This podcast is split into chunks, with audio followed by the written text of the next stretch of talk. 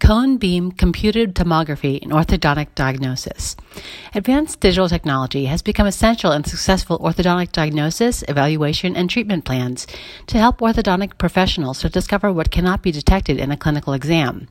Cone beam computed tomography is an important tool for orthodontic diagnosis.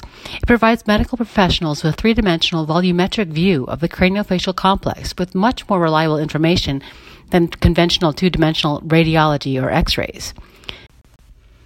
CBCT is used to help diagnose patients with anomalies like cleft palates, abnormalities of the temporomandibular joint, or airway evaluation in obstructive sleep apnea cases, among others. Most often, CBCT is used to identify and localize transposed or impacted teeth. Using the data, orthodontists can also assess the best location for a temporary skeletal anchorage device. Some of the other benefits of CBCT include images accessed from three planes and reoriented, highly localized images, elimination of distortion and overlapping, single scan study cast construction enabled, and detection of root absorption. Orthodontist Liliana Calkins of Airway and Sleep Group uses these advanced digital technology aids for craniofacial respiratory evaluation. This enables her to use the technology in an orthodontic or orthodontic surgery combination to treat growth and development issues with expansion of the airway.